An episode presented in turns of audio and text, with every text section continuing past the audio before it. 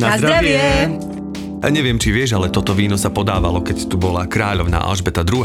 Neviem, či vieš, ale Radošinský Klebner sa podával, aj keď tu bol pápež Jan Pavol II. Jan Pavol II, Alžbeta II, to nebude nejaké druhoradé víno.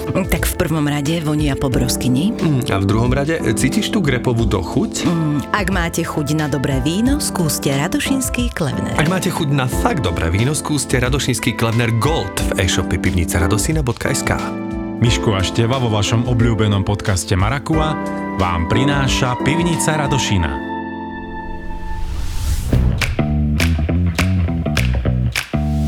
Korporátne vzťahy SRO 36. časť. Neverím, že odišla jak veľká voda. Zabuchla dvere, zabudla si kabelku, takže zase otvorila, zobrala si ju a aj druhýkrát drbla tými dverami.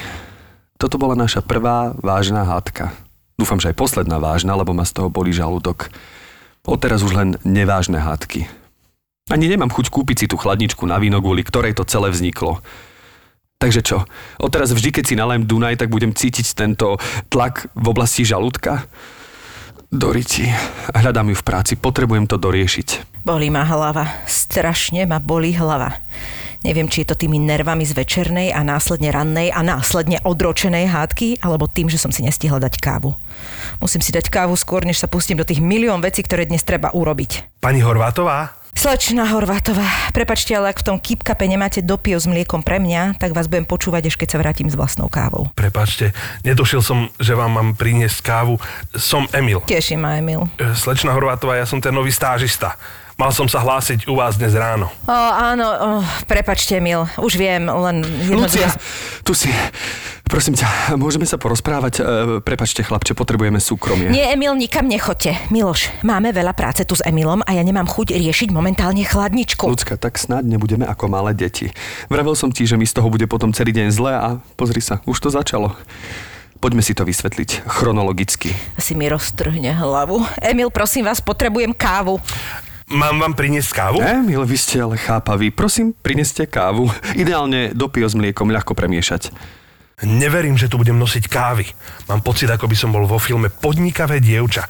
On je Ford, ona Vývrová a ja Melanie Griffith. Dúfam, že neskončím ako ona.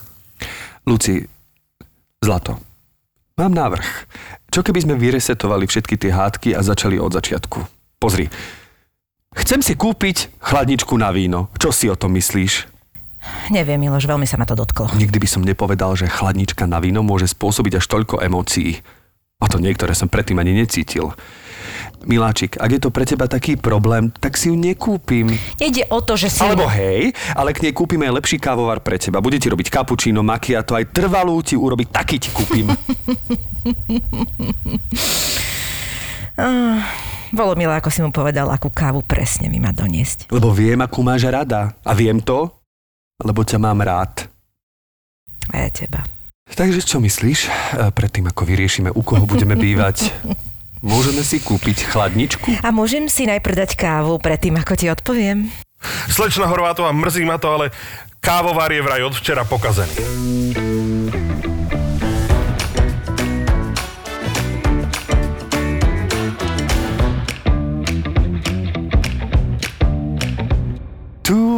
Tu ja. To sme už falošne, nevadí? Počkaj, tak neviem, ktorú pesničku to ešte robíme. Ty si Braňo, dobre? Ja som Braňo. Ja som Svetlana. Tu ja. A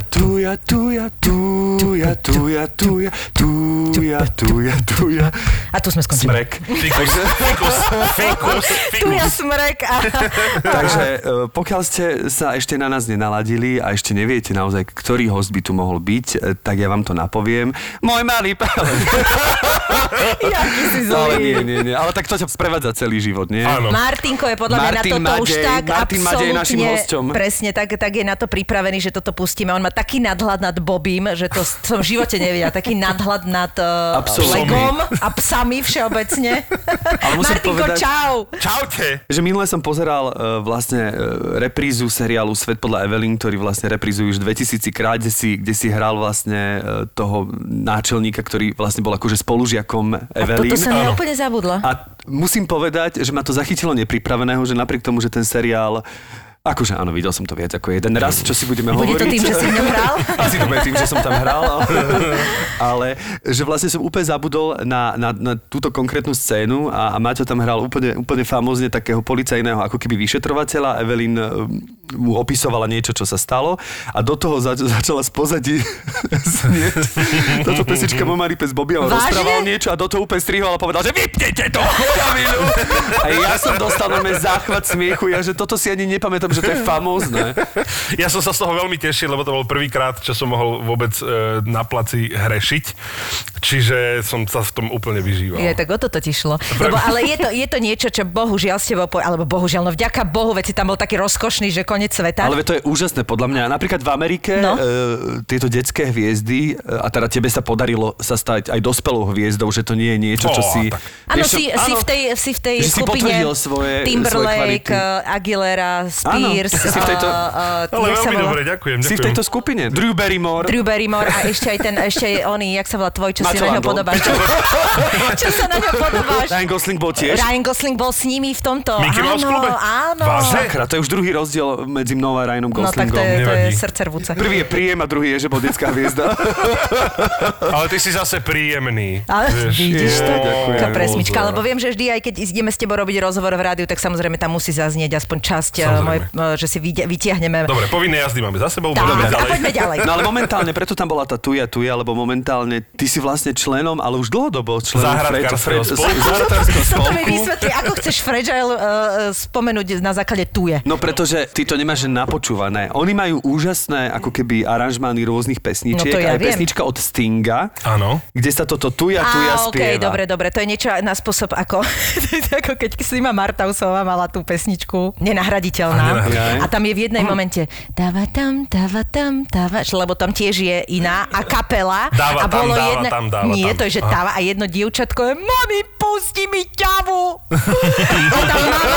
a tá mama nevedela, že čo to myslí. To sú také tie momenty, keď sú také tie 2-3-ročné deti. Ja presne viem, ak moje dieťa mi dávalo akože to boli hlavolami, aby som zistila, ktorú pesničku ideme pustiť. A ona presne, že nechcela ísť do školky, keď mi mama nepustí ťavu. ťava. Až potom zistila, že to je ťava tam. A vlastne až tak zistili, že to je Sima Martinová. Sima je úžasná spevačka, mám ju veľmi rád, len akože odbočenie, ale vidíš, Simu musíme zavolať. A okrem toho tá pesnička je s konkurenčnou skupinou. Takže poprosím. Áno, veľmi ma mrzí, že som zrovna toto vyťahla. Ale Sima má takú pesničku, že to som tiež chvíľu lúštil, že všetci ruky hore za život v hore. Áno. Ja som to, že počkaj, ako je to hore. Ale potom som to pochopil a nahral som jej takú akože paródiu, že keď som bol v Banskej Štiavnici, tak som nahral, že všetci ruky dole za život v dole. Zlaté, neviem prečo. No ale to som tým chcela povedať, že teda tu ja, áno, rozumiem, lebo však samozrejme pri týchto aranžmánoch sa často takéto citoslovca používajú v akapelách. No, už som to pochopila a mám napočúvaný Fragile, takže nechod na mňa s tými vecami. Dobre, tam teda Maťo, aký je tvoj život v korone? Víš čo, takto, dajme to jednoducho. Ako sa máš, Maťo? Ja sa mám nepomerne výborne. Všetci, ktorých sem voláme, sa majú dobre. Ja to nechápem. Ale veď vy sa máte tiež dobre, čo sa tvárite. Ale oni to asi hovoria len preto, že majú zapnuté mikrofóny. Nie, normálne sa usmievate na život, odkedy som sem prišiel, čiže je všetko v poriadku.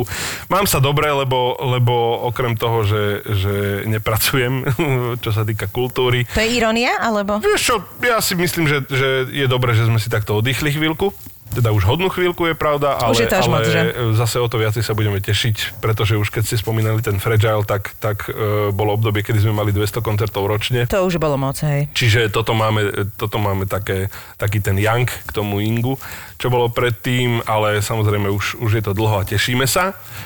Ale zase som našiel to čaro v tom si užívať rodinku a nejaký ten... To som práve chcela povedať, že tebe to dobre padlo, lebo tebe sa stalo tým to, že budeš jeden z tých mála otcov, ktorý bude so svojím synom v tých jeho detských rokoch. Cítim tam nejakú osobnú skúsenosť. Ja našťastie to mám presne tak, že môj drahý bol od začiatku veľa so svojím synom a ja si myslím, že to je veľmi, veľmi dôležité, ak sa to samozrejme dá. To teraz nehovorím, že nie, ale je super, keď ten otec je rovnako veľa s tým dieťaťom deťom, aj keď to potom vyzerá, že tomu dieťaťu to viac vadí, ale má to podľa mňa brutálne benefity. No, ja, takže vlastne... skáče na to tvoje dieťa. Áno, si stále doma. Koľko má vlastne Mali ma 2,5 roka. Nemyslíš vážne, to už takto ubehlo?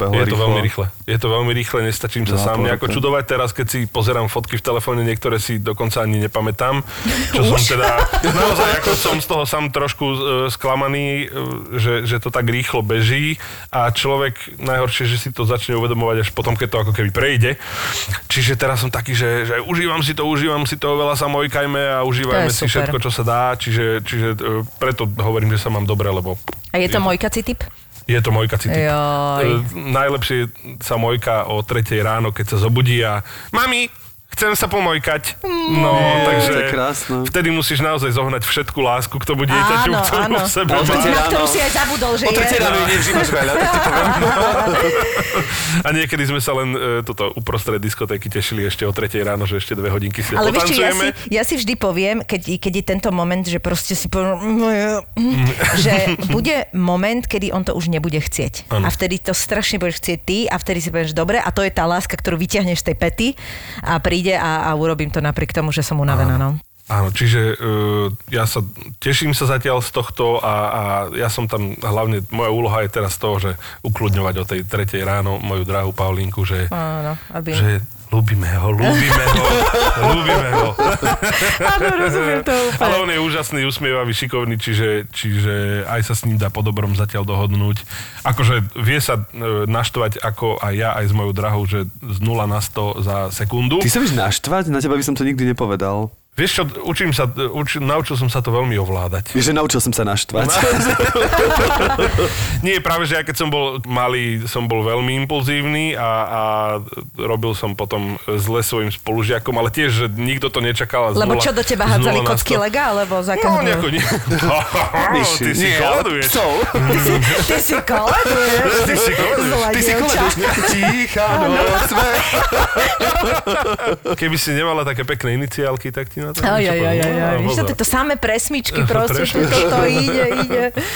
No, zlý na spolužiakov, ale nie, ja som sa sám seba zhrozil, lebo pamätám si úplne takú scénu, ako že ma naštval nejaký spolužiak a normálne ako z amerického filmu som mu natiahol jednu a vtedy sa vo mne niečo tak zlomilo a povedal som si, že nie, hnev je tu na to, aby sa potláčal. No, počkaj, toto nesúhlasíme my, čo robíme aprobáciu z psychológie. No, ja robím psychológiu, Miša sa špecializuje na športovú psychológiu. Ale niekedy akože zabočím teda aj do takej tej... A to ti musím povedať, že deti sú veľmi agresívne, majú v sebe veľmi veľa hnevu, práve preto, že ho potlačujú, lebo ich stále niekto... Vieš, oni sú v kuse riadené, veď v kuse im niekto hovorí, čo majú robiť. Vieš, aký to musí byť nerv? Je to veľký nerv a preto sa, akože nehovorím, že sa nám to darí na 100%, ale nechávame tieto prejavy... odznieť, tak. Čiže neprikladajme im nejakú extra váhu. Super. Musím povedať, že moja drahá je v tomto šikovnejšia ako ja, lebo teda ja sa rýchlejšie nechám zatiahnuť do týchto bojov, ale teda oproti tomu, čo vydávam občas na ulici, kde matky pomaly hodia bicykel na svoje dieťa len preto, že vletelo do mláky alebo niečo podobné, tak to od toho sme veľmi vzdialení. To je super, no. Chvála Bohu. Mne už sme sa dostali do štádia, kedy moje dieťa mne vysvetlo, že je dôležité, aby sa vyplakala, vykričala. A ja si tak hovorím, že kde toto prišlo? A som ho to naučila v istom, alebo sme sa o tom veľa rozprávali, ale ja to potom nedodržiavam až tak, ako si myslím, takže on mi to pripomína. Vtipné. No, takže teda by som aj ja povedal nejakú príhodu s dieťaťom, ale... Áno, prosím ťa. Ale veď ty máš... Ale ja mám teraz malú netierku. No, veď ty, to je... Minul si mal nejakú peknú fotografiu. Si bol stričko. Áno, počul som, že tie... deti našich súrodencov sú najlepšie, lebo v podstate môžeš s nimi tráviť dostatok času, ale môžeš ich aj vrátiť. Čiže presne v tomto zmysle ja som akože najlepší ujo, pretože viem, že som ujo raz za 2 dní na 2 hodiny, takže vtedy naozaj ako keby není priestor na to, aby som pociťoval voči tej malej osôbke aj ešte nebodaj nejakú zlosť, je to čistá láska. Ale chápem vás, rodičov, ktorí to máte 24 hodín denne doma, že nie vždy sa s tým úplne, ale ja si pamätám, mňa to skôr prekvapilo, že vôbec ako keby máš v sebe to, lebo ja napríklad som cholerik, ja sa tým netajím, ale že teba si pamätám, my sme ešte hrávali s Maťom na malej scéne také predstavenie Mizantrop a teba si pamätám, že ty si nikdy v živote nemal zlú náladu. Že ty si vždy prišiel s úsmevom. Ja som ťa vlastne ani nikdy v živote nevidel v zlej nálade. Že vždy som ťa videl ako človeka, ktorý je príjemný, usmievavý. Vieš čo? neviem, či to je tým a teraz sa možno som sa zarýpal až moc na takýto zábavný podcast. My sa snažíme byť aj odborní, aj zdatní, takže pokojne, pokojne riluj v sebe a daj to von. Od malička, skrátka tým, že som bol na tom javisku, tak nejak som pochopil, že ľudia a spoločnosť očakáva, alebo je lepšie, keď sa cítia nejakým spôsobom v pohode. Aj za tú cenu, že niekedy zo seba spravíš trúbu, aby tí ostatní vyzneli lepšie, lebo vidíš, že keď sa cítia v pohode, tak... Ale to robím aj ja, Maťo, absolútne. Ja som si to uvedomila, že niekedy až potom sa ja cítim zle, že prečo sa ja tak snažím, keď druhý to majú v prdali. Vieš, že ja naozaj prirodzene mám v sebe to, že keď niekam príjem, tak chcem, aby tí ľudia okolo mňa sa cítili dobre. Áno, a keď k tomu môžem akoby prispieť, tak to robím, ale potom treba z tej druhej strany sa mi to niekedy nedostaví v takom, že si sama uvedomujem, že aha, že tak prečo ja sa tu snažím, vieš, že niekedy je potom presne, že si prípadám jak trúba veľakrát, vieš, že to je také podmienené tou ako dobrou náladou a vlastne, že akoby nedám úplne ten názor najavo, aj to preháňam a potom si poviem, že čo ti šíbe, vieš, že čak buď normálna, veď to neznamená byť nahnevaný, ale ako byť normálny, že netras akože snažiť sa, aby hlavne vy ste boli v pohode a ja môžem byť za úplnú krávu. No u mňa už je to tak nejaké automatické, že ja už to nepovažujem ani za snahu, skrátka, keď... Je to v tebe, no? Dojdem a vidím, že je zlá atmosféra, alebo proste sú ľudia len tak pohodení a tak snažím sa ich nejako... Akože škriatok. Prišiel nejaký, čiže... Ale dokážem byť ja veľmi, veľmi zlý a ja som, žiaľ Bohu, ten typ, že keď už trafí, tak trafí do čierneho. Tak už je zle. Mhm. Čo si dávam tiež veľký pozor, lebo zo pár ľudí som už rozplakal úplne nechcene, len tým, že som zrovna vytiahol vec, ktorá bola proste veľmi citlivá. No, takže... Tak ale to sa zase stane. Ja mám zasa talent vybuchnúť v nesprávnom momente. Že v tom, kedy viem, už keď v tej polke toho výbuchu, už keď to akože ide tá akcelerácia, viem, že teraz to nepadne na úrodnú pôdu a viem do 2 sekúnd, že vidím to ako debil, ale už to ide, už je to naštartované a už to ide ako keby. Cením si tie momenty, keď sa nahnevam v správnom čase, že to je veľmi dobré. Ale ja som si povedal, že si cholerik. A ja si ťa napríklad tiež nepamätám že by si vybuchol, akože, že som naštvaný a teraz som len naštvaný. Nie, to nie. Práve, nie je to samoučelné. Cholerik, že proste vidíš, že o niečo sa snažíš a snažíš sa o to, že to môže pôsobiť premotivovanie. Herci sa nevyzliekajú samoučelne a nenahnevajú samoučelne, rozumieš? Aha. Vieš, čo som myslela? To som ešte nezažil. Nie, proste vždy to malo nejaké opodstatnenie a nikdy to nebolo také, že a teraz som nasratý a všetci ste debili a nechcem s vami nič mať, lebo svet je hnusný, hej? Čiže je cholerik a cholerik. No toto je taký príjemný cholerik, si myslím. Dobre, ďakujem. A máš aj červeň tvári, keď sa naštveš? Neviem, že či sa červenám, to neviem. Lebo ja mám vždy proste toho cholerika, lebo ja si tiež myslím, že som do veľkej miery cholerik, tak mám spojeného s pánom Horvátom, ktorý je červený jak repa v tvári hneď v sekunde. Ale teraz ako sa učím vlastne tú španielčinu, tak som si povedal, že keď si tak zanadávam, ale lebo ja nemám rado niekedy, keď sa bavíme o tej samoučelnosti, že iba tak nadávam. U nás sa to ma odjakživa nadávalo, takže pre mňa tie nadávky nemajú takú tú, ako keby nikdy v puberte som sa netešil, že môžem zanadávať, pretože to bolo pre mňa ako keby, ja som to počul, čiže nemal som to vzrušenie z toho, že môžem zanadávať. Ale je pravda, že keď sa nahnevam, tak nazývam veci pravým menom, ale teraz som si povedal, že pre také očistenie seba a duše budem nadávať po španielsky.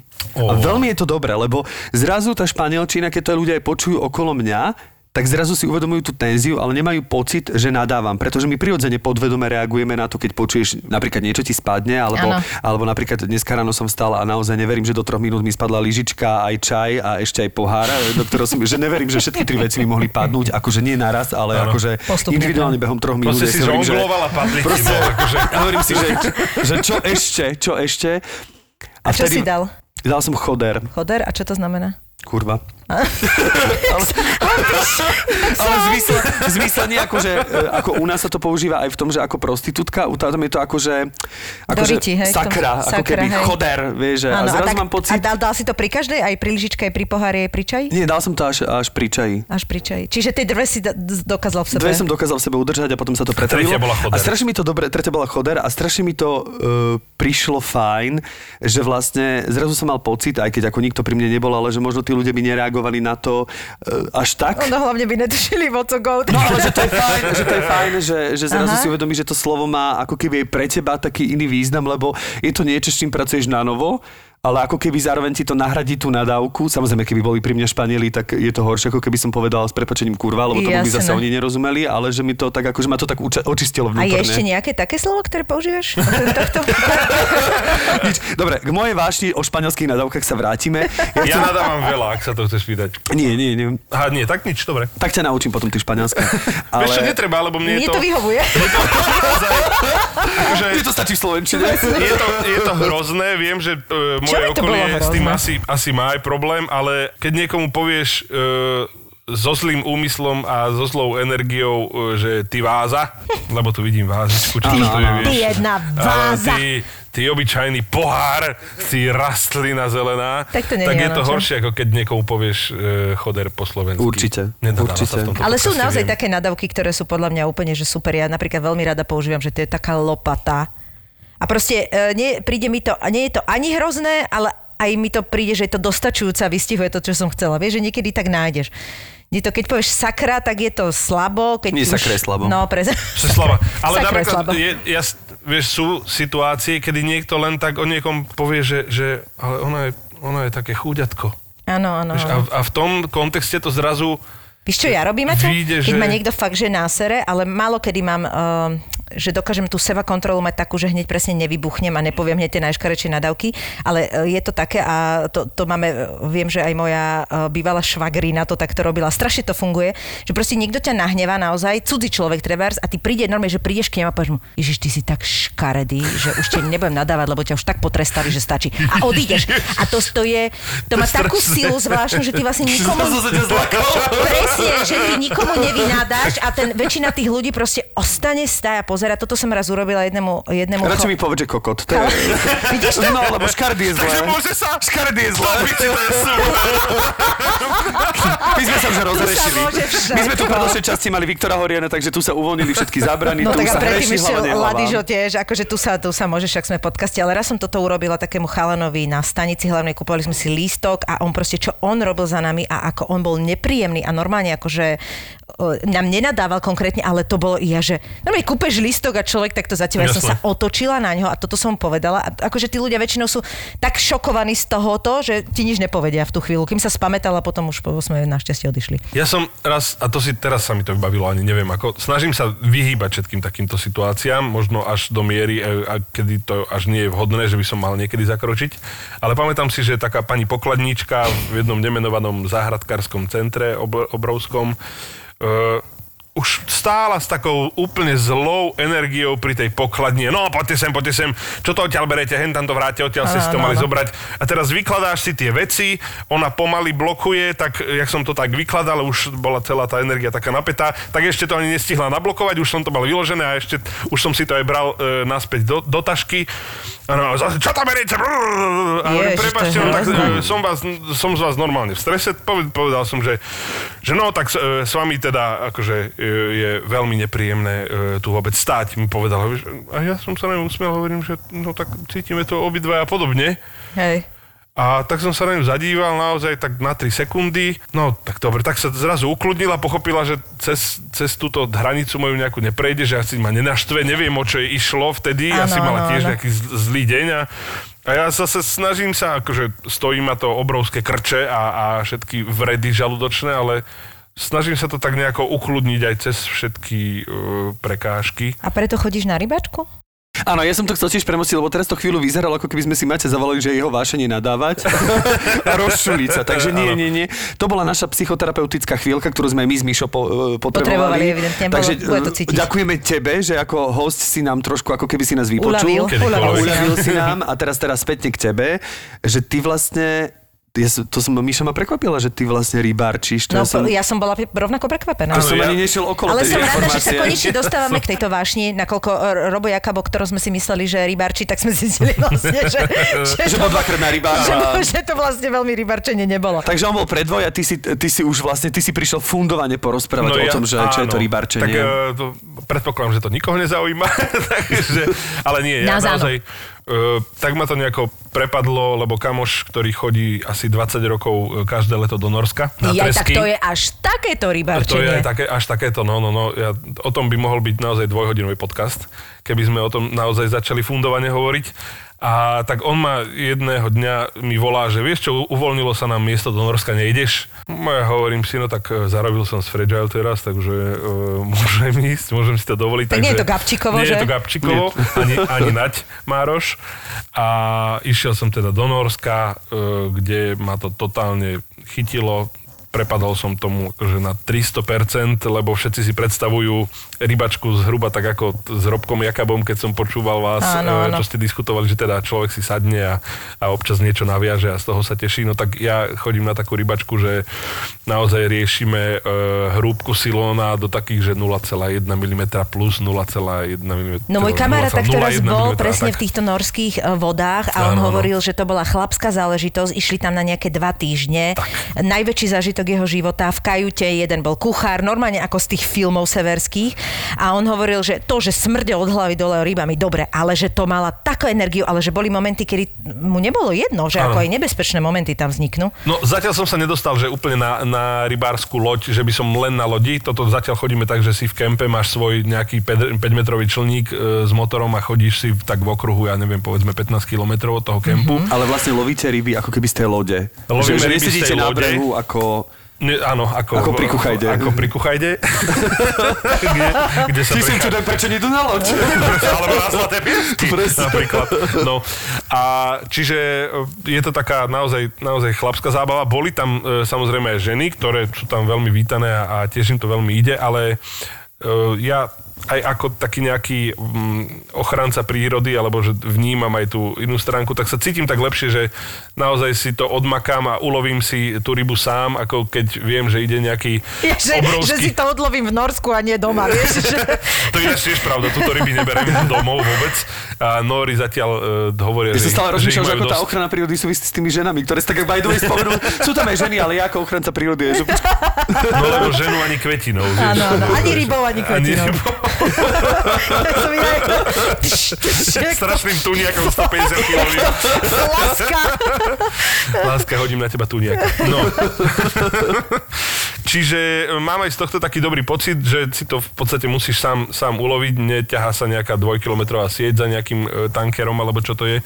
Sám si to musím vypitvať, vyfiletovať, skrátka je to taký akože lepší pocit, ale samozrejme najúžasnejšie na tej rybačke je tá príprava a to samotné chytanie a zdolávanie tej ryby, kde hovorím, to už sú potom, to je naozaj veľká veda. Máte nás v lete pozýva na grilovačku, je ti to jasné? Určite áno. Keď vyletuje ryby, vieš, čo to musí byť?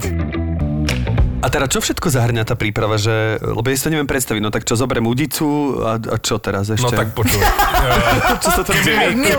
Keby mi začiatkom roka nevykradli auto a neukradli mi asi 6 udíc. To nemyslíš vážne. Tak dovtedy som mal okolo nejakých 25 udíc, kde je teda každá... To je neuveriteľné, čo všetko sa kradne. Hodičo, počkaj, keď nám ukradli kočík, počúvaj, nám ukradli kočík, keď bol malý, ale taký, že iba tú kostru, lebo to bol taký ten kočík, kde ten vak celý s dieťaťom si jasné. Odnášal. A akože drahé to bolo a hlavne bolo to fascinujúce, pretože my sme bývali v bytovke, ktorá mala pár podlaží, ale každé to podlaží malo svoje kľúče. To znamená, že to musel byť niekto. Chápeš to, že kto už ukáže kočí, keď máš doma ročné dieťa. To sú absurdné. A udica mi príde podobne udica, absurdné. Ale tak človek absurdné. Nevedel, čo kradne. Lebo a tak musel vidieť, čakaj, čo si myslel, že čo to je. Lebo to bolo v takom a čo si myslel, že tam máš oné dva melce, alebo čo si bolo? Alebo tri pušky. A chudák teraz doteraz to tam sedí na tými udicami 6. A nevie, čo s tým má robiť. No s tým naozaj nič nespraví. Možno sa ti to vráti. No určite nie. Pochybujem o tom a ani záložne teraz nie sú otvorené, čiže naozaj neviem, čo s tým chce robiť, keďže ako rybári si tak trošku aj poznáme tie svoje udice a máme všelijaké spolky. Ty si poznáš svoju udicu? Samozrejme. to by som chcel vypovedať. Každý si pozná svoju udicu. Aj ty by si poznala moju udicu, keby si sa chodila na ryby.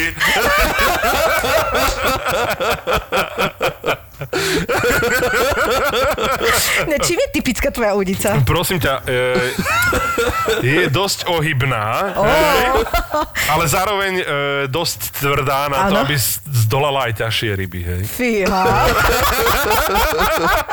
Ale teraz vážne, naozaj? Akože, čo je taký, že dobrý parameter udice?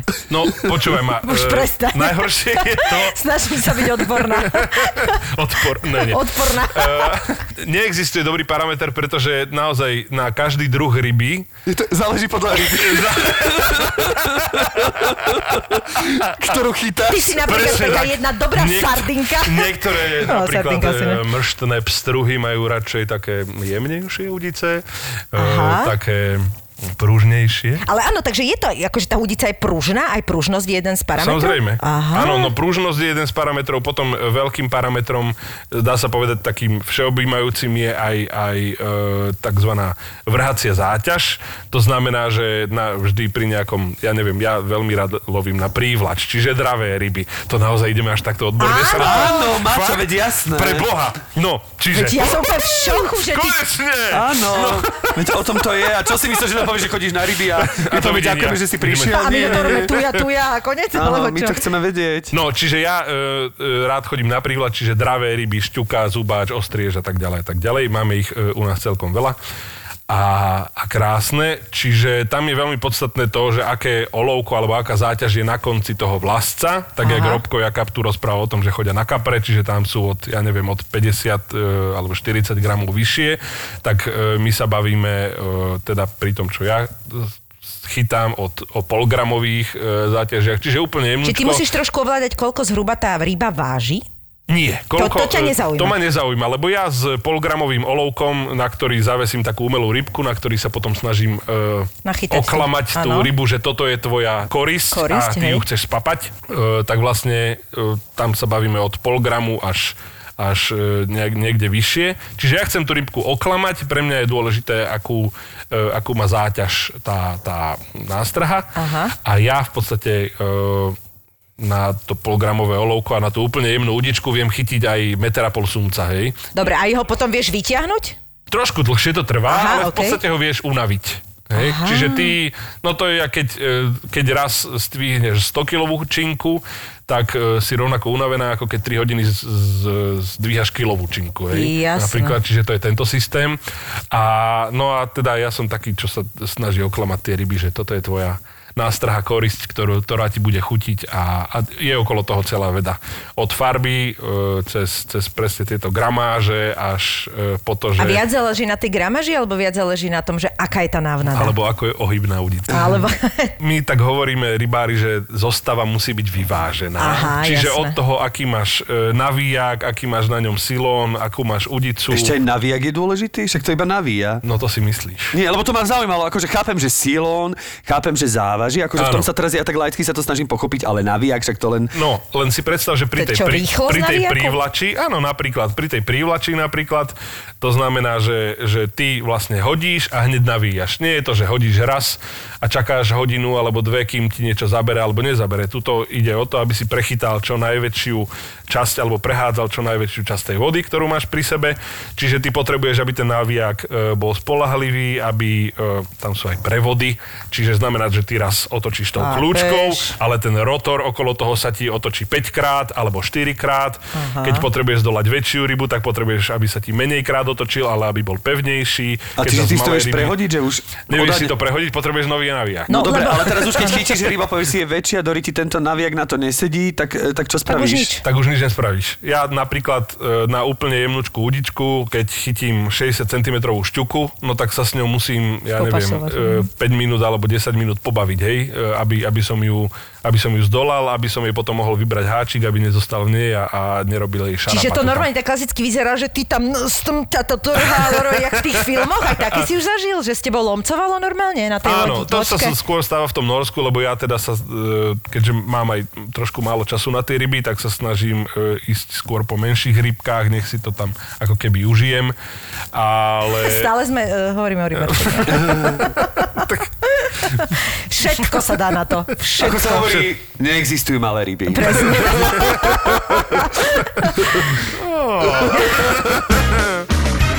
Kde v tom Norsku, ako keby, kde je taká tá oblasť, ktorú ty najviac vyhľadávaš? Keď si predstavíš Norsko? Či tam nezba, takže aby ste vedeli. Je tak, aha. Och jo. Tak. Chápem. Tak v podstate od toho stredného Norska až, čiže nejaký ten Trondheim, keď vieš zhruba. Áno, áno, teraz som čítal Antituristu, takže presne viem. Ja som nečítal. Ideš teraz po týchto severských autoroch? Áno, áno, áno. Super. Bola zima, takže preto. Áno, takže od Trondheimu vyššie je v podstate všade, kam dojdeš na pobrežie a nájdeš tam nejakú nerovnosť na dne, tak sú ryby, sa dajú kdekoľvek chytiť. Normálne dojdeš v podstate lietadlom do Trondheimu, tam ťa zoberú autobusom do nejakého kempu, už viem, ktorý je na pobreží, kde máš k dispozícii nejaké člny a jeden domček, kde sa filetuje a tam... Aj máš domček, kde spíš a domček, kde filetuješ. Občas sa pomýliš, vyfiletuješ kamaráta. Občas spíš medzi šupinami. Čiže toto je Norsko a Norsko je, dá sa povedať, úplne iná rybačka ako tu na Slovensku, lebo tam sa pohybuješ v hĺbkách okolo 50 metrov a nižšie. U nás, tak keď už máš 10 metrov, tak už si taký, že to už je... Čiže aj iné druhy rýb, pochopiteľne. Samozrejme. Tak je to more, nie? Čiže tam... Ako by si zhodnotil norské ryby? No, je to veľmi zložité, pretože občas sa podarí uloviť nejakú, ktorá má veľa parazitov, čiže to potom musíš vyberať a... Fíha, tak toto som už úplne mimo teraz, to som aj netušila, že ešte aj toto ryba rieši. Nie, máš rada treščiu pečeň, treščie jatra. Áno. No, tak ti poviem takto. Chceme to vedieť, Maťo. No ja vám to poviem. Dobre. Na to som tu. Na to ste si ma odborne zavolali. Dobre, máš pravdu. Keď chytíš normálne, my chytíme tresku na udicu, na silonček jednu, hej, vytiahneš, vypitváš, vytiahneš pečeň a chceš si ju spraviť, ale prvú, ako to spravíš, musíš v nej povyberať tie parazity všelijaké. Šmakocina. Čiže to sú normálne také, vidíš tam ako keby z malého slimáčika takého a tam teda on je v tej pečienke a pri 95% ryb to je v tej pečienke, aspoň dvaja, traja, niekedy je to úplne presne tými parazitmi. No dobré, ale keď je to takéto výrazné, tak to sa dá, hej. Je, že keď si kúpiš treščiatra v obchode, tak sú z toho samozrejme industriálneho rybolovu, tak tam sa nikto nepára s tým, aby ti vyťahoval nejaké parazity, hej. Samozrejme, je to tepelne upravené a tak ďalej, ale nie je to príjemný pocit. Takže, keď budete chcieť treščiatra... Inak ja som o rybách všeobecne počula také veci. Vieš, že sa vždy hovorí, že ryby treba jesť kvôli nenormálnemu množstvu vecí. Áno. Tak myslím, že rok je to späť, čo taký aj tak niekoľko článkov sa tomu tak venovalo, že vlastne to je už... To, v jakom oni žijú prostredie, jak to celé, ja to teraz nehovoríme o tom, že máš v mori a v oceánu, že tam je ropa, neviem čo, to normálne aj také tie veľké... Áno, rybochovné stanice, takže to je v tak strašných podmienkách, že tie ryby, ktoré vlastne my jeme, sú, proste radšej ich nie je ako jesť. No, je to masaker, hlavne všelijaké antibiotika sa tam používajú. To isté, čo pri hydine, vieš, že proste to je, že zistíš, že to pokiaľ fakt nemáš od niekoho konkrétne, že teraz ty si bol na rybách a viem, čo si mi doniesol, tak je to proste prúser. A tak sú už samozrejme aj stanky v Bratislave, kde vieš si dozistiť, od koho to plus minus je a sú to aj dodávateľi a rýb. Áno, veď samozrejme nemôžeme byť plošní, ale že je to... Ale tak všeobecne industriálny rybolov nie je dobrý minimálne preto, že stojí za tým, že to je vlastne najväčšia ekologická katastrofa páchaná na mori je vlastne rybolov. Je oveľa viac ako plasty, oveľa viac ako čokoľvek, rybolov je stále na prvom mieste a bol by ho treba obmedziť, myslím, v tej industriálnej forme samozrejme. Pretože... pekne sa dokazuje to, že keď ho na chvíľu na nejakom mieste obmedzili, tak tie ryby tam boli proste niekoľkonásobne. Urobilo, tým pádom oni mali zrazu, keď chvíľu počkali, alebo proste, že by sa to prerozdelilo, tak by mali oveľa lepšiu, ako to povedať, úrodu. Áno. A zároveň by to more bolo šťastnejšie, čiže... Je na to niekoľko vedeckých štúdií o tom, že ten rybolov, keď tam prestal, alebo sa zaviedli vážne sankcie a obmedzilo sa to, tak... Dokonca aj vedci boli prekvapení, ako rýchlo sa tá príroda vedela spamätať. Sa bráni, proste príroda, umelý zásah, bráni sa. A vie sa rýchlo spamätať, len treba to ako keby robiť kontrolovania. V tomto si myslím, že ešte my ľudia úplne to ako keby nedodržiavame a hlavne si myslím, že je strašne veľa mňa hlavne to, že odpadu, že keď vidím, že koľko tých rýb sa nachytá tak. A keby, že koľko tých rýb sa reálne zje a koľko sa ako keby zahodí, tak to je hrozné. To sú hrozné čísla, že mám pocit, že ďaleko vec rýb sa zahodí, ako sa zje a napriek tomu sa lovia dennodenne. A toto všetko bolo v tej norskej literatúre? Nie, toto už je dokument od Davida Attenborough na Netflixe. Jasné. No a samozrejme ďalší problém je, že to prebieha niekoľko kilometrovými sieťami, ktoré sa vlečú pod ne, čiže čokoľvek tam rastie na dne, tak alebo čo, tak dovidenia, do počutia. A ako si povedal, proste ten odpad je pritom strašný. A ja som vždycky mal pocit, že tento váš podcast je taký zábavný a teraz tu preberáme ale ja sa nenormálne zabávam, akurát mi je z toho ťažko, ale ináč...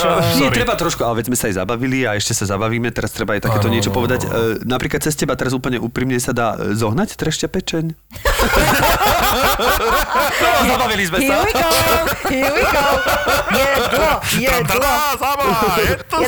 Ale bez tých parazitov by som poprosil. No my to teda každá jedna pečienočka, ktorú my si donesieme a zavaríme, tak je. Čiže príjmam objednávky, ale teda nerobíme to vo veľkom. Lebo naozaj, keď to chceš mať poctivé a dobre, tak je to veľká pipláčka. Takú trešťa pečeň. No, čiže, ale musím povedať, že pokiaľ u nás nechytáš na miesta, ktoré sú napríklad ako Malý Dunaj, že je totálne zdevastovaný všetkými čističkami odpadových vôd a rafinérkami a tak, ktoré ho používajú ako nejakú odpadovú šachtu, alebo ako to povedať, tak fakt tam vypúšťajú také veci, že to je hrozné. Som z toho konsternovaný. Tak, lebo keď som bol mladý začínajúci rybár, tak som si zobral jedného kapríka z Malého Dunaja a keď som ho potom doma vypitoval, tak mal také, keď sa ti pokazí šunka v chladničke, tak už je taká trblietavá, vieš, takéto... Jasne, presne viem, také, čo myslíš. Také olejové flaky, keď máš na hladine, áno. Tak to presne bolo v tom mese, tých rybách a toto potom samozrejme ide ďalej do Váhu, do Dunaja, čiže je to... Zúfale. Je to zúfale. A... Takže kde sa dá napríklad chytať tú... No, počúvaj ma, bol som veľmi prekvapený. Zobral som otcovi minulý rok pred Vianocami kapra zo Štrkovca. Keby nestal pri mne, tak ho nezoberem, ale teda stál pri mne, povedal, že chce kapra, tak som zobral kapra zo Štrkovca a bol fantastický. A pamätám si, že pred, 10-15 rokmi bolo také, že a Štrkovec, že tam sa ani nekúpte, lebo to je zlá voda a tak ďalej, ale naozaj ten kapor bol výborný, nemal chybu, aj ani nesmrdel, bol čistý, čiže Štrkovec môžem odporučiť. A možno si mal šťastie, vieš. Že... Možno som mal šťastie, ale ja chodím veľmi veľa aj na Vách, čo sa teraz nedá, keďže medzi okresmi ťažko, ale tam sú tiež zdravé rybky. Ja chodím na ryby do Vlčieho hrdla, čo je, myslím, že... Myslíš, že ti tam... Opísal, takže... ano, chodíš tam na ryby kupovať ryby alebo chytať ryby? Nie, tam také okienko tam je a tam ho dostaneš. Aha, ale oni, to budú ryby skôr z Dunaja, si myslím, a tam sú zdravé. OK, dobre, to som upokojil. Máš Malý Dunaj, kde tečie voda z Dunaja a hneď po 2 kilometroch máš výpust zo Slovnaftu, vieš, ktorý akože tam vypúšťajú všeličo. Čiže tam sa to veľmi neoplatí, ale inak je to celkom pohode. Občas sa stane také, že rybársky zväz povie, že našli sme v tejto rybe, v tomto druhu, na tomto mieste zvýšený obsah, ortuti. Áno. Zvyčajne teda neviem, aká je úplne pravda, 100%, ale sú také, že 50/50, skôr sa to robí, pretože rybári všetko vylovili, čo tam bolo a tých pár kusov, ktoré tam zostali, chcú ešte zachrániť. Aha, okay. Čiže takéto všelijaké prešmičky, ale keď na rieke niečo chytíš, tak ono je to asi zložité, každá tá problematika, že nevieme, že čo to tým presne je, ale fúha, no. Počkaj, čiže 3 veci, čo sa týka tej údice, že ide o ten silom, premostím to, hneď ťa zastavím. Tak ako vo všetkom, keď to berieš, že idem raz za rok na ryby, proste hociaké lánko si tam namotáš, švacneš ho do vody. Rozumiem, ale ty ako keby v tvojom leveli, akože aby som si to vedel ako pána tak skategorizovať, že ide o ten silón, potom ide o ten navíjak a ide o to ťažítko, že to sú také o tú záťaž, že to sú také 3 ako keby... Ešte návnadu. No, áno, návnadu, nástrhu potrebujú, vieš, môžeš tam naozaj, keby si niekedy zavítal alebo pôjdeš okolo rybárskeho obchodu nejakého väčšieho, tak keď si len pozrieš... A keď máš 3 dní voľno, tak si... tak dojdi. Tak dojdi, presne. Nie, naozaj, akože kedykoľvek na rybačku. A je to také, že už len tých návnad je... Proste milióny farieb, milióny veľkostí, mäkká guma, tvrdá guma a tak ďalej. Čiže je to taká sudoka. Áno, Maťko, sme v tom zase. Áno, ryby, udice, ryby. Takže a teraz je to taká sudoka, čiže v zmysle, ty keď hovoríš, že toto je pre tú istú, pre takú rybu, to znamená, že ty ráno musíš vstať a povedať si, že dnes... lovím šťuku. A teraz prispôsobiť všetok ten aparát loveniu tej šťuky? Presne tak. A teraz šťuku môžeš chytiť. A dojde so sumcom. Naťažko na mŕtvú rybku, naťažko na živšiu rybku, takú jemne omráčenú, na plavák na živú rybku.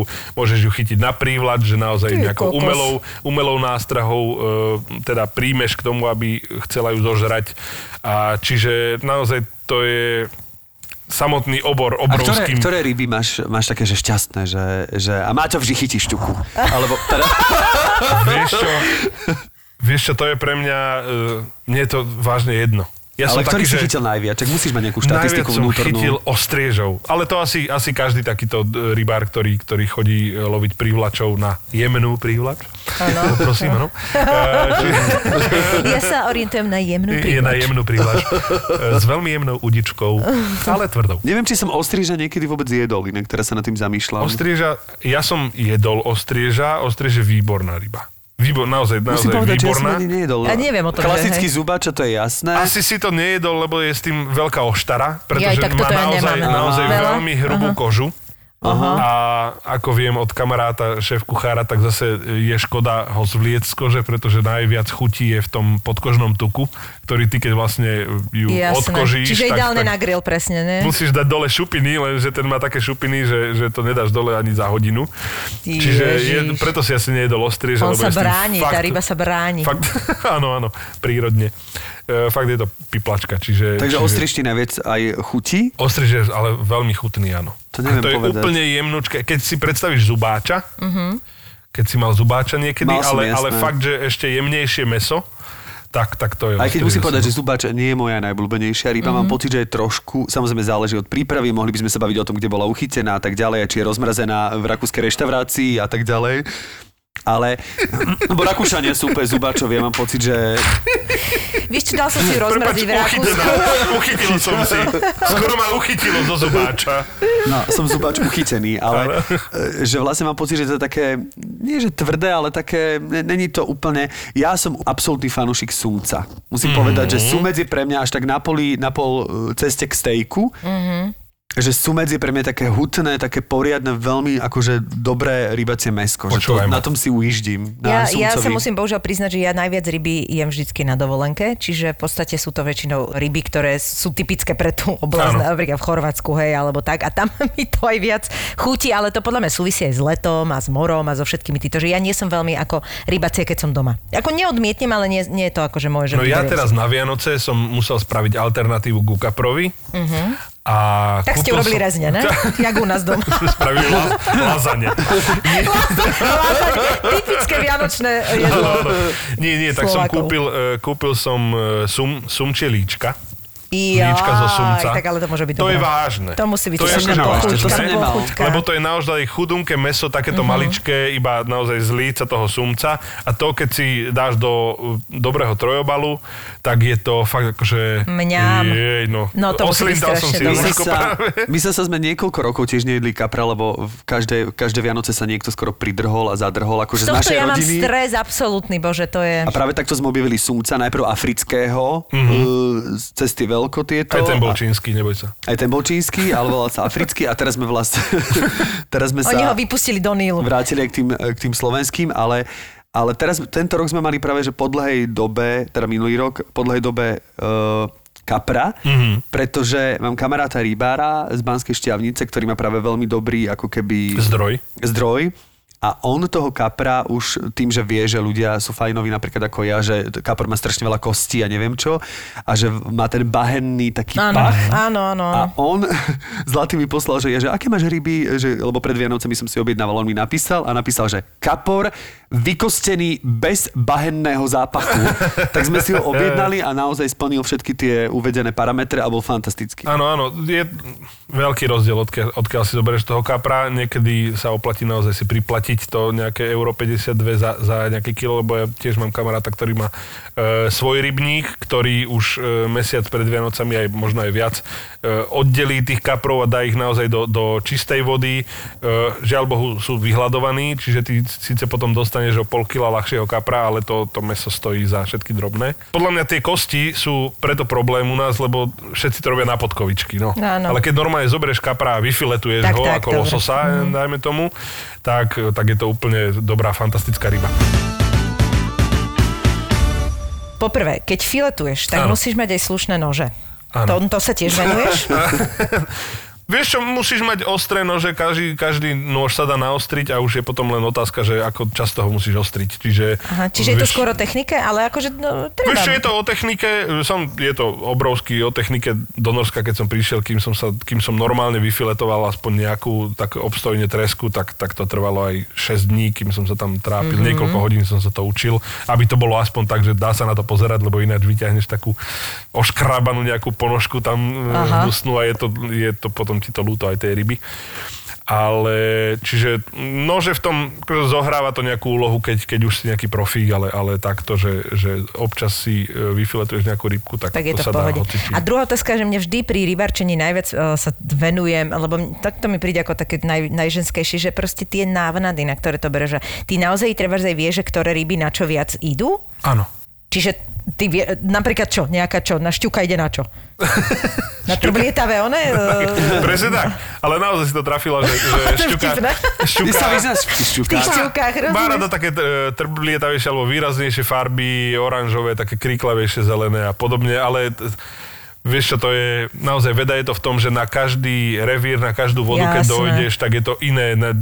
Najlepšie, tí domáci najlepšie vedia, túto nám idú na kriklavé farby, túto nám idú na biele, túto nám idú na totálne prírodné, hej, že keď im tam hodíš, ja neviem, na váhu, keď hodíš oranžovú. Keď sú vyberavé tie ryby, počúvaj, to je vrchol. No, tak ty sa vždycky snažíš buď ich niečím vyprovokovať, alebo potom čo najviac napodobiť tú ich prírodzenú potravu. Áno. Čiže to je No a niekedy sa môžeš snažiť, koľko chceš, proste je zlý tlak, vieš.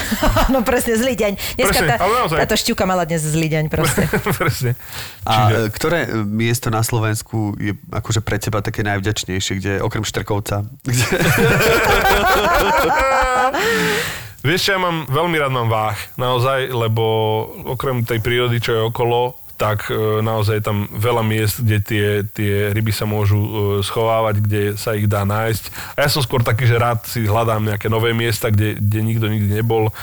A no, to sa mi asi nepodarí na Slovensku, ale skrátka by to tam nebolo, ako keď dojdeš napríklad na ten Štrkovec v nejaký pekný deň, tak vidíš, že každé 2 metre máš rybára a keď tam napustí Slovenský rybársky zväz kapríkov 40 alebo 35 cm, tak za týždeň sú preč, lebo všetci rybári a... Ich vylovia, jasno. Že nepočkajú, kým trošku odrastú. Nepočkajú, lebo žiaľ Bohu, väčšina ľudí alebo rybárov u nás má takú mentalitu, že však ja som si zaplatil 100 €, na to takýmto proste nebude mať v mese doma tých 100 €, tak sa to neoplatilo. Jasne. Takže nechodia tam kvôli tomu zážitku, ale tak my im tak nadávame, že mesiari. Tak samozrejme majú na to právo, ale jasne. Potom sa sťažujú o 10 rokov, že nemáme tu ryby. Vôbec. A ty keď chodíš do toho Norska, tak to sú akože výlety na koľko dní, alebo ako to trvá? Vieš čo, je to zvyčajne tak, že okolo 10-11 dní. Ale je to úžas, ako každý, kto bude mať možnosť niekedy také niečo zažiť, nech ide. A to je normálne, že fakt, že to celý deň sa venuješ rybačke, hej, tam. Celý deň sa, dokonca, keď si niekto myslí, že si tam odýchne, akože sa vyspí, alebo tak to nehrozí, že? Nehrozí, idete skoro ráno? No tam nezapadá tam slnko hlavne. No, takže to... Nie, takže to je jedno.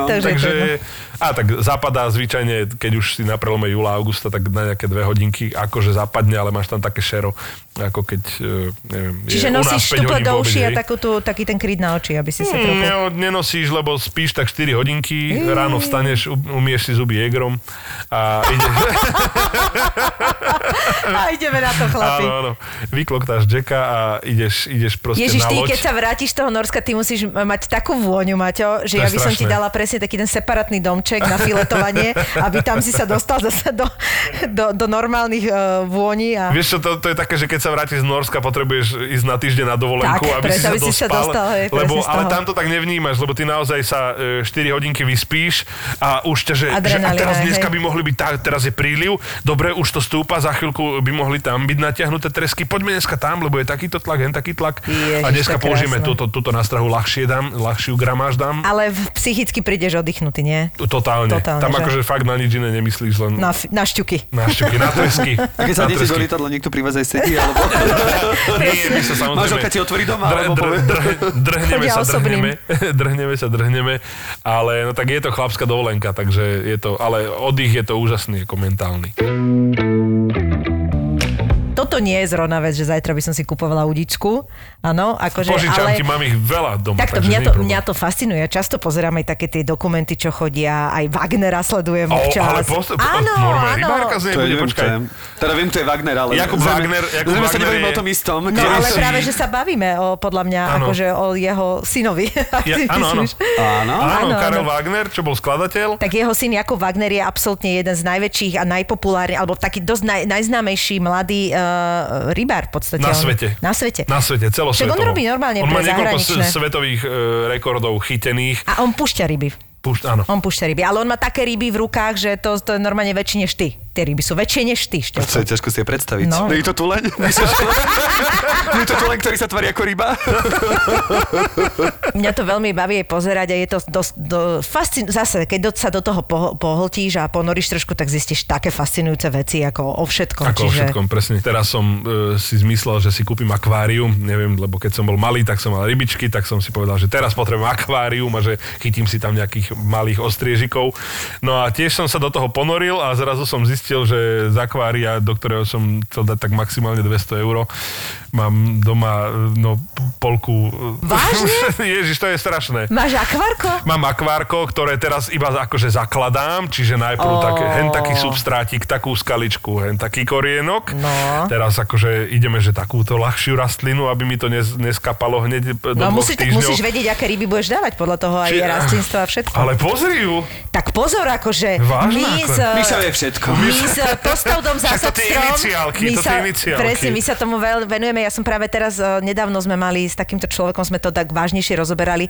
Zase opäť toľko informácií som sa dozvedela. To je strašné, no. Ako to je neskutočné. A jak napríklad fakt strašne zle informovaní sú ľudia, napriek tomu si teraz zakladajú akvária. To je celá veda, veď. No, úplne. Vôbec ako sa vyhnú tomu, aby tie ryby neboli chore jedno s druhým, akože to je, ale je to fascinujúce. Ja som nám dokázala sledovať tie, a to boli že klasické, že gubky, prísavničky, všetko tam bolo. Sme to sledovali, jak oni sa tam schovávajú v tom kokosovom oriešku, no fantastické. Ja keď som bola malá, tak som mala akvárko, ale to ani zďaleka samozrejme nebolo v takýchto. Ale toto je pri všetkom. Ja keď si chcem založiť akvárko, tak strávim hodiny na internete tým, aby som sa dozvedel, ako také akvárko sa zakladá, a môžem stráviť ďalší týždeň, hej. Potom sa stretnem presne s človekom, ktorý tomu rozumie, ktorý mi povie, že takto asi nie, toto áno, toto by si mal spraviť takto, toto je otázne, podľa toho čo. A takisto veľký pozor, lebo aj v tých obchodoch ti hovoria niekedy veľakrát zlé informácie. Hej. Že napríklad ti povedia, že tieto ryby dorastajú do takto a napríklad to robia o piraňach. A ja neviem, či to oni vedia, ale veď piraňa ti zožere všetko. To sú jedny nenasytné svine, napriek tomu, že sú, nie všetky sú mesožravé. A pritom zlatokopky sa hovorí, vieš, piraňa by sa mala. A to nie len tie mesožravé, aj tie normálne. A to zrazu zistíš, že ty vieš o tom, že to ti má doraz do nejakých 20 cm a zrazu máš metrovú rybu doma.